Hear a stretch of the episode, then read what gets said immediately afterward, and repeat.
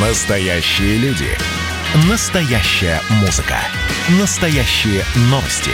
Радио «Комсомольская правда». Радио про настоящее. 97,2 FM. эм. Как дела, Россия? Ватсап-страна! А прямо сейчас давайте продолжим наш эфир и продолжим разговор. На этот раз мы будем говорить про коронавирус, тем более, что есть э, свежие новости. Ш- Во-первых, что действительно пандемия в России идет на спад, чего не скажешь про Европу.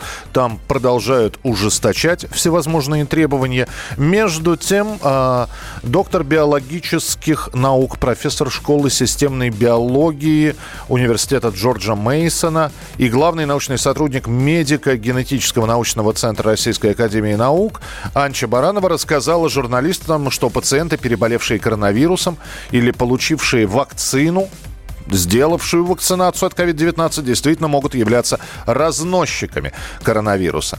Итак, э, это серьезная тема, потому что есть переболевшие, есть вакцинированные. И с нами на прямой связи заслуженный врач России, ведущий научный редактор сервиса врачу.ру Михаил э, Каган. Михаил Юдович, здравствуйте.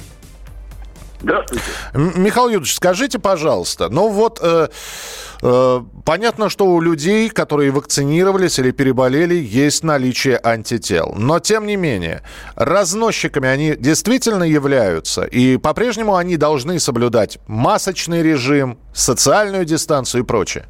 Это вполне возможно. То есть, вот когда мы говорим о вакцинации и о тех целях, которые она преследует, массовая вакцинация, то этих целей может быть несколько. Например, может быть такая цель. Сделать так, чтобы все провакцинированные, никто из провакцинированных не болел тяжело. Эта цель наиболее достижимая. Вторая может быть цель сделать так, чтобы даже легких случаев не возникало. Эта цель достижима на многие, достигнуть более, намного более сложно, потому что требует более напряженного иммунитета. И третья цель сделать так, чтобы не только не болели, но и не переносили вирус. Вот этого достичь труднее всего, потому что требуется просто значительно более выраженный иммунитет. И в отличие вот от тех, кто переболел, тут могут быть свои особенности, которые заключаются в том, что когда человек переболел коронавирусом, вирус к нему проникал естественным путем, через нос и через слизистые верхних дыхательных путей. И там формируется свой иммунитет, помимо тех антител, которые циркулируют в крови. И этот иммунитет в первую очередь встречает вирус при повторном его попадании в организм. Когда же мы делаем вакцинацию с помощью внутримышечной инъекции, этот путь, то есть выработка иммунитета слизистых оболочек, исключается. И образуется только иммунный механизм, циркулирующий в крови. Конечно, они обеспечивают защиту и в слизистых тоже, потому что э, все эти органы кровоснабжаются, и антитела циркулирующие в крови в какой-то степени достигают и слизистых оболочек. Но как быстро это будет происходить и в достаточной концентрации у человека, который после вакцинации заразится вирусом. Это пока точно неизвестно и может быть подвержено очень большим индивидуальным колебаниям.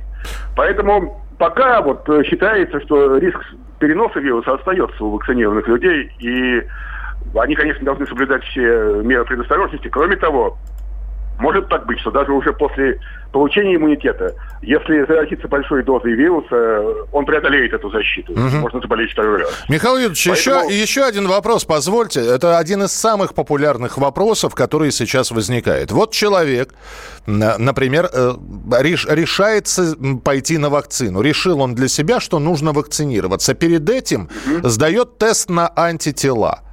И понимает, что у него антитела есть. И э, вот после этого все-таки, и очень многие спрашивают, у меня нашли антитела в достаточном или там, в, в изрядном или в, не, в не, не очень изрядном количестве. Ему надо делать вакцину или не надо ему вакцинироваться? Вот на ваш Вы знаете, взгляд. ну, человек, у которого высокий титр антител, он, конечно, в данный момент защищен. И м, в связи с тем, что все-таки есть определенный дефицит вакцин, может быть, ему надо просто раз в два месяца следить за титром этих антител, и если он, они- он упадет э, ниже какого-то уровня, вполне определенного, то надо все-таки вакцинироваться.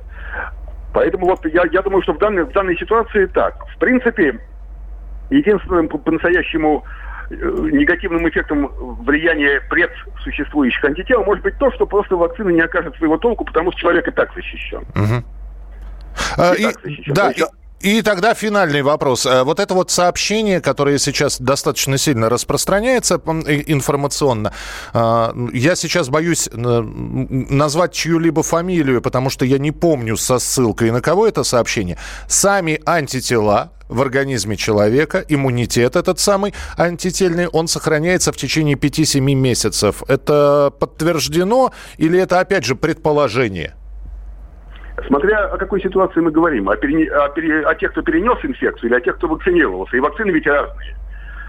Это все-таки в больш, большей степени предположение. Uh-huh. В большей степени предположение. В какой-то степени вот э, все-таки исследовали уже людей, которые были в третьей стадии клинических испытаний, есть уже те, кто вакцинировался 6 месяцев назад, скажем, ну вот в том, в том числе и спутником ВИ. У многих иммунитет еще сохраняется на достаточном уровне. Но вот э, все-таки это не очень массовое исследование, и не, этих людей пока не так много, которые наблюдался в течение такого времени после вакцинации.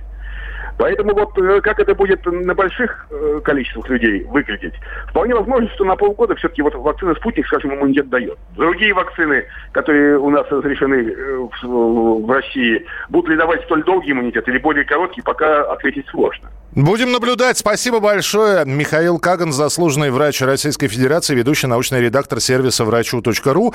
Благодарю, Михаил Юрьевич. Я думаю, что мы будем часто встречаться в эфире и обсуждать тему коронавируса.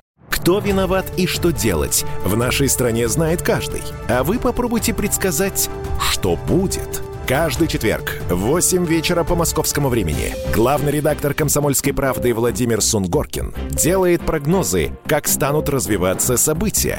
И у него это отлично получается. У нас очень сильная налоговая служба. Руководитель ее, господин Мишустин, это один из выдающихся управленцев. Ему бы возглавить правительство.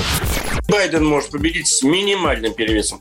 И, скорее всего, они будут спорить, ходить в Верховный суд, доказывать. Карабах станет азербайджанской территорией, каковой она является по всем международному праву и, извиняюсь, по решениям, специальным решениям Организации Объединенных Наций.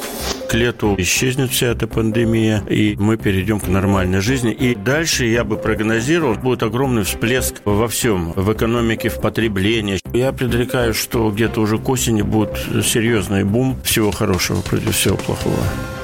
Хотите знать, что будет? Включайте радиоприемники каждый четверг в 8 вечера по Москве.